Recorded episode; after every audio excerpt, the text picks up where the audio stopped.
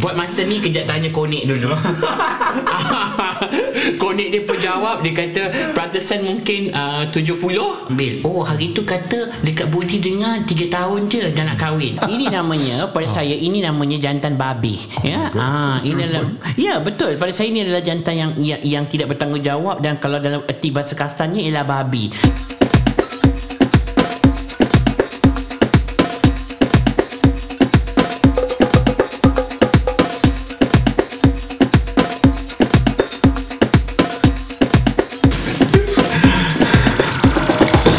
Rindu clubbing eh? Rindu clubbing lah Mudah clubbing ni. Hai Assalamualaikum semua penonton-penonton di saluran YouTube Budi Channel dan juga anda yang sedang mendengar di Spotify.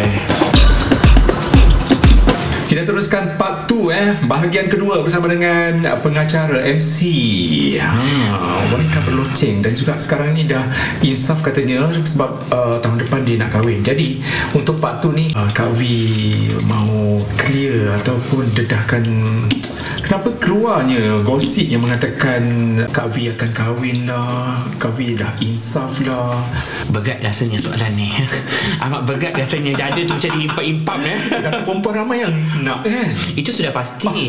Hmm, Itu sudah pasti. Ratu macam ni. Yalah kekayaan yang I miliki macam mana pula? Ha, itu satu hal. Katanya uh, apa dah bertaraf jutawan. Siapa yang yang keluarkan statement aku pun tak pasti. Aku dah cari gali Okey jutawan dengan Viviana Abdullah. Katakan uh, Kak V dah, dah bertaraf jutawan. Ni banyak Uish. banyak duit Kak V ya. Ya Allah amin Jangan cakap kuat income tax kejar nanti Income tax kejar aku nanti Kita nak jawab uh, soalan tu. Soalan kahwin tu ke? Macam kembali kepada fitrah. Nak kata balik pada fitrah kan Ini bukan fitrah kan yang you tengok kat depan ni Eh, ni dah fitrah dah ni. Fitrah kan ah, Dia ke mana cuma, lagi Cuma peratusan dia. Fitrah tu ada peratusan juga. Ada ya Mm-mm. Payah pula lah Agak berapa peratus tu? Berapa peratus ya Buat masa ni kejap tanya Konik dulu Konik dia pun jawab Dia kata Peratusan mungkin uh, 70 ah, 70 70 30 macam tu Peratusan dia untuk kembali kepada fitrah ah. So dengan permintaan ataupun um, uh, perempuan dekat luar sana yang beratur panjang ni nak nak nak, nak usah-usah. Allah. Eh laku lah Haris eh. Memang laku keras eh. Tapi dia orang dia orang nak hot tu kau dia nak pinta kita. Oh, ah, ada juga. Ah, Payah tak tahu pun eh, ni Dia macam Dia nak ke kita sebab kita famous ke Sebab kita nak piti kita ke Nak, nak cari cinta sejati tu susah. Susah payah lah Wan pula nak cari cinta sejati ni. hmm. Aduh. Susahnya lah Tahu So macam mana Kak Abi nak jawab? Saya nak jawab. jodoh.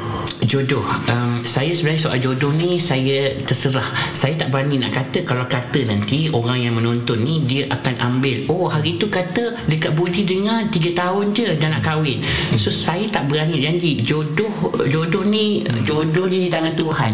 Saya cuma Saya kalau ada calon tu Alhamdulillah Amin ya. Ha, Kita memang nak ya. Cuma saya tak tahu. Macam kalau tanya saya sekarang Ada perempuan nak kahwin dengan saya Saya nak saya hmm. nak ya. Ha, cuma sanggup tak perempuan tu bertahan sebab hmm. saya masih aktif dalam bidang ini hmm. sebenarnya. Hmm, susah boleh nak cakap uh, Sebab masa depan kita tak boleh nak ramal kan. Ha, sebab kita takut peranc- ini semua perancangan ha. aturan Allah kan. Hmm. Ha, kita hanya mampu merancang, Tuhan yang menentukan hmm. semuanya. Ya, kita hmm. rancang kalau ikut rancangan saya, hmm. saya memang cuba untuk mendirikan rumah tangga, cuba untuk berubah, cuba untuk kembali kepada fitrah. Hmm. Tetapi itulah godaan-godaan itu ada sepanjang perjalanan kita nak berubah itu kan. So kalau ditakdirkan godaan itu terlalu kuat, kemungkinan lambatlah sikit dah. Kalau hmm. awal godaan tu kurang sikit, hmm. ha, cepatlah saya berubah. Hmm. Cepatlah tapi tapi syaitan-syaitan di, di luar sana dah membiak membiak eh di, di zaman di zaman orang kata akhir zaman ni ha, Ha. cabaran lagi kita nak insaf lagi tu dia dia datang Ha, ha, lagi tu laki orang ramai DM kita. Oh, kita lagi geram. Ha. Macam tu lah kita sebagai seorang lelaki walaupun dalam keadaan yang Kak Vi kita tengok uh, bekerja Betul. bekerja dengan berperwatakan wanita berloceng Mhm. tapi masih lagi Kak Vi kata aku bukan pondan ya Ya, bukan. Bukan. Bukan. ya. Benda tu masih berfungsi. So, so macam mana perjalanan sampai bila Kak Vi nak nak, nak macam uh, dengan usia yang sebegini uh, Um, eh, usia berapa sekarang usia alamak. Kau ni budi soalan kau kau dia. usia dekat dah 40 dah. 40 dah. Ha, ha. Tapi benda masih kuat lagi ya. ha, berdiri tegak lagi.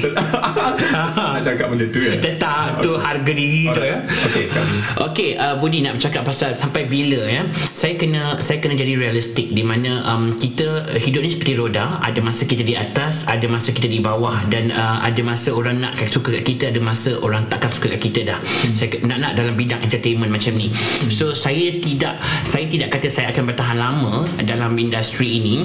Ya, uh, saya ada orang kata uh, garis lah yang perlu saya gariskan untuk sampai bila. Di mana saya rasa bagi saya lagi 5 tahun sampai usia saya 44 atau 43 tahun hmm. uh, saya akan letakkan titik noktah pada eh, kerjaya saya. Lagi lah. Ha 3 tahun lagi. Eh, sayangnya. Ha ah cukup lah. Dan Tapi siapa yang nak cari pengganti ni? Siapa nak nak menggantikan tempat Kak? Tak ada, tak ramai, tak tak tak, tak ada langsung. Kita boleh latih adik-adik baru. ha, pokok dah ramai. Oh, sekarang cari protege eh? Apa tu cik Adik-adik kita ajar dulu kepit macam mana. Ha. so, Saya rasa macam Ah. um, kal- Saya macam ni lah.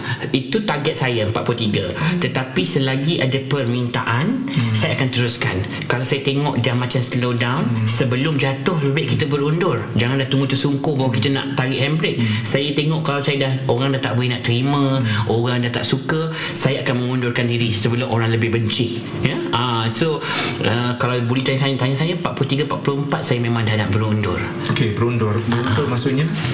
Berundur maksudnya Keinsafan lah Okey Kak V 10 tahun yang akan datang Di mana Kak V Berada Mungkin uh, Yelah uh, Dunia MC ada macam tadi uh, Ilmu Penuh di dada Untuk orang kata Mengajar Something untuk untuk pelapis-pelapis uh, yang nak jadi MC, yang jadi host, apa, apa lagi yang Kak V nak cuba dalam hidup?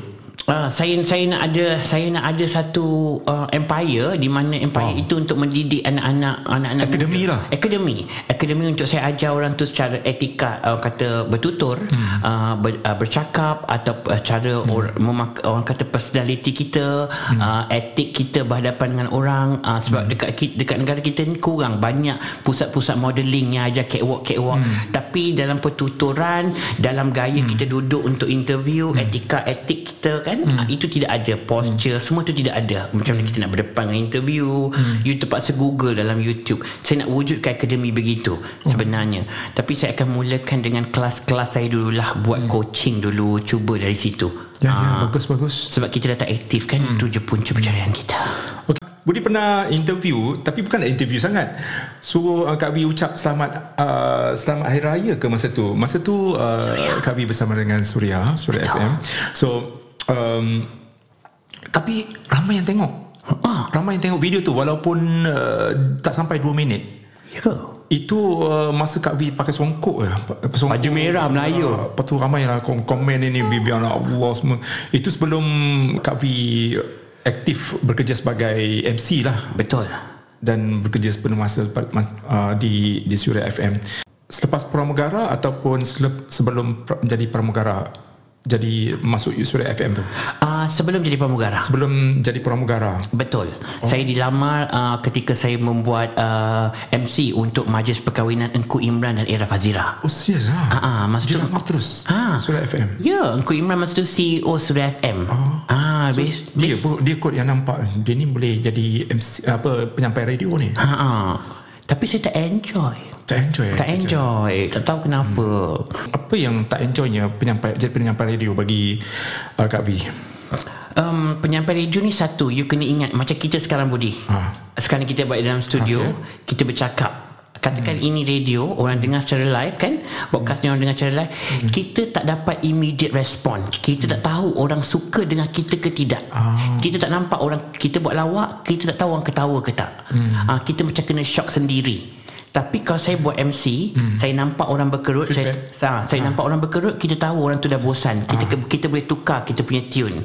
Kalau orang tu tergelak, kita tahu lawak kita menjadi. Kita boleh guna pakai untuk yang akan datang. Itu yang enjoynya jadi MC. Ah, itu yang enjoy jadi MC. Hmm. Macam radio saya rasa macam you tak dapat um, immediate respon tu. Kau tak rasa puas. Eh berapa lama jadi penyampai? Uish, tiga tahun. Tiga tahun. Ha. Eh, tapi ada satu slot yang yang Kak V itu slot yang paling-paling popular lah macam uh, gosip ke apa Uh, Cik Pat Corner. cepat corner ni Ha, cerita ha. pasal gosip-gosip Yes. uh, artis tanah air Betul. Dia nak buat macam dulu dia sebenarnya nak tiru radio era. Radio era ada apa Cik Laser era. so you guys um, ubah suara Kak V jadi robot ke apa Oh tak, guna suara Guna ini. suara sendiri Ah ah. Ah buat ini dah suara robot dia. Ini dah suara robot dia. slot malam eh Slot malam. Mula-mula saya buat breakfast show dengan Halim Osman dan Zizi. Ah, Zizi. Uh, lepas tu saya tak larat nak buat pagi, bangun pukul 5 pagi dan saya di, saya minta dipindahkan ke malam bersama dengan uh, Taizo Tuah Zulkarnain. Ah. Ha, lepas tu hiduplah kita orang dua orang kat malam tu. Memondal lah malam tu. Bila dah kerja malam Okay. Nak tahu juga gosip apa yang keluar. Apa Mudi? Cakap lah. kita ni bukan satu episod ni saja akan banyak. datang kita akan tampilkan uh, Kak V yang sebenar eh, berimagekan wanita berloceng dekat sini dengan rambut dia kepul-kepul yang ni untuk Uh, episod yang pertama bersama Kak V. So mungkin akan datang kalau ada uh, dia jadi kejayaan-kejayaan dia ke ataupun dia melibatkan kontroversi-kontroversi. Kita suruh dia datang uh, dengan image yang lain pula. Okey. Okey. Kita nak kita biarkan dulu gosip-gosip tu. Okey, kita nak cerita hantu ni sebab satu slot biarlah ada cerita hantu satu. Ada tak uh, benda-benda. yang kita boleh share? Sebab kerja malam dekat stesen radio. Eh, uh, masa tu office dekat jalan ni eh, Jalan Pahang ke apa? Yang M Building Assurance tu dekat Ah. belakang Grand Season tu. Oh. Ah, bangunan saya M Assurance dengar, saya ada dengar cerita-cerita tu. Ah, okey, okey, bersih kat Kak V pula. Um, kita, uh, saya selalunya akan kerja pukul 9 sampai pukul 11 saja. Eh, sekejap ni. Ah, ah, selalunya tapi hari tu saya terpaksa menggantikan DJ Lin. DJ Lin punya segmen 11 sampai 2 pagi. Surya Cinta tu. Bertemankan Lin dalam surat cinta. Lain lah, la, lain eh kena kalau uh, Kak V buat Surya Cinta. Oh lain Kita kena macam kelentik Kita digentik-gentik Hembus-hembus ya. Ah, Okey, buat sikit, buat sikit. buat sikit. Bertemankan Lin dalam Surat cinta Ya, serius lah macam tu eh. Ah macam tu. Serius macam tu? Bisik-bisik. Macam ada orang gentil Kau daripada Aduh, bawah. kelakar gila. Okey. Okey, okey. So Kita saya nak kena gantikan sikit. dia. Segmen dia Daripada pukul 11 Sampai pukul 2 pagi ya Budi sebenarnya. Uh, Pada pukul Kiranya uh, Pada pukul 11 Sampai pukul 12 Tu jam yang pertama Of course kita dalam konti. And then bila kita nak ke tan- Lepas tu kita akan nak ke tandas uh, Dalam perjalanan nak ke tandas tu Tandas Tandas macam tandas office Masuk tandas office tu um, Kita Memang tak ada orang. Tak ada orang langsung. So kau kencing Bila kau kencing Kau tekan Kau belum flush Kau dengar ada orang flush. Lepas ah, Kau dengar ada orang flush. Padahal dalam building tu Floor tu engkau aja. Memang itu dalam building untuk Suria FM Tak ada siapa pun bekerja. Apa engineer pun tak ada. You seorang je dalam tu. Dia dengar orang flush. Lepas tu buka, uh, Keluar Keluar nak basuh tangan Kau dengar ada orang uh, uh, Pintu jamban tu Dung Takkanlah kau nak pergi tengok kan Kau dah dengar flash tadi Takkan kau nak tengok? Hey Kita pun basuh basuh tangan kita Kita berbodoh Sekali flash tu berbunyi lagi. Rosak kot Rosak kot. Lepas tu bila kita nak jalan keluar Tempat gelap Kita nampak bayang-bayang kita kat bawah Ada dua bayang Ada lagi satu kepala orang kau nampak ada bayang-bayang orang Ada orang dekat belakang kau Tapi dalam bentuk bayang-bayang. Tapi saya tak toleh lah. Saya kata Ya Allah Saya mengharapkan apa? Ini mesti security guard. Hmm. Otak saya Saya terus terfikir ke situ Walaupun sebenarnya dah fikir Itu adalah hantu. Ya? Ha, lepas tu saya tanya dekat Kak Lin Kak Lin, Kak Lin kerja malam? Selalunya tak nampak ke benda macam tu? Dia kata ada Dekat toilet lelaki memang ada. Dia kata kalau Kak Lin pergi toilet Walaupun Kak Lin kencing kat toilet perempuan kali siapa-siapa pergi toilet Benda toilet tu mesti akan berbunyi. Orang flush Nervous kan? Ha, meremang bu Roma kita tau. Ha. Cik yang cerita benda ni. Ha, buka. Lagi ada lagi. Seronok lah dengar Kak V bercerita. Ada ke? Um, uh, satu lagi ialah bila saya terbang kat Air Asia sebenarnya. Ah, okey, okey. Dekat Air Asia ada satu kapal ni memang semua kru tahu. Di Air Asia semua kru tahu satu kapal ni sebab bila kita naik kapal kita kena buat pengiraan kepala penumpang. Okey. Kita panggil head count. So, kita akan daripada kru daripada depan dengan belakang akan selisih Lepas tu belakang akan call depan tengok sama tak nombor tu. Hmm. So setiap kali kita orang kapal tu kita orang uh, kapal tu sepatutnya 100 mi- 170 eh satu satu satu dia- 179 ah tapi kita orang kira dapat 180 180 macam full. Hmm. lepas tu tak apa. Uh, kita kata uh, dia, ground staff semua dah kena buat bingo semua.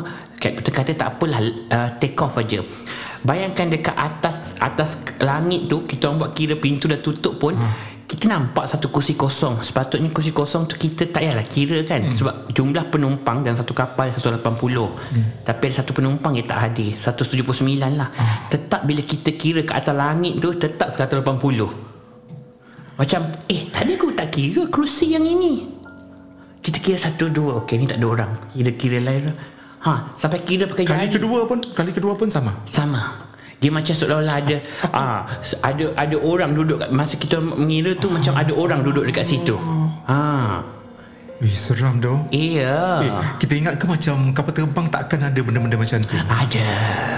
Ada sis. Ada, ada sis. Ada kalau kat Asia Eh satu kapal ni kita panggil Apa tak registration ni? Saya lupa dah. Hmm. Akan satu perempuan duduk Panjang duduk hmm. Dia diam kat situ ha, Kalau kapal tu Kalau kursi tu kosong Perempuan tu panjang duduk Perempuan, perempuan Cina Dia duduk diam je. Kita akan nampak dia. Ha, Kalau kru, kru akan nampak dia Tapi kita takkan kira dia. Hmm. ha. Sakit Ini, ini uh, certain-certain um, Kapal. Kapal je? Ya. Ah, Kru Siapa kru Air Asia Dia akan tahu Registration Ada cerita di sebalik tu? Um, Katanya um, Katanya ada, Kalau Air Asia X Katanya itu uh, Orang buang atas kapal Benda tu tak nak bawa Jadi benda tu tertinggal dekat situ hmm. ah, Dia tak nak keluar daripada situ Katanya Tapi tak kacau orang sebenarnya Nervous ke sis Nervous ke sis tak, Sebab kita tak expect Macam biasanya kalau um, Cita-cita hantu ni Kita punya gambaran kita ada Rumah uh-huh. Buruk yeah. Office lama Hotel Tiba-tiba dekat dalam kapal terbang kita tak macam tak expect gitu atas, dalam kapal terbang atas langit pula tak mungkin dia ada ha, kan? Ha, ada. Ada. Tetapi semudah itu lelaki Bila dah kantoi Kau jatuhkan cerai Depan-depan kamera. Boleh cakap lah Aku ceraikan kau. Senang dia nak Dia nak lepaskan uh, Orang kata tanggungjawab dia Lepaskan kesalahan dia. Jadi Pada saya benda ni um, Saya tengok benda tu Saya geram sebenarnya uh, dilewat oleh bapa saudaranya dan selepas tu mungkin sedap lah kot. La ilah okay. Aku dah agak dah kau ke situ. Okay jap jap jap jap jap Abi. Gini. Sabbatical. I'm out in Central America. I need a break from hysteria. Park like the one with the carousel. I get it lit in your area. I'm locked to the vision, it couldn't be clear You couldn't pay me to care enough. I dare you to hate me supreme with the sound through the stereo. So turn it up loud when you hearing us. We live and it's good at your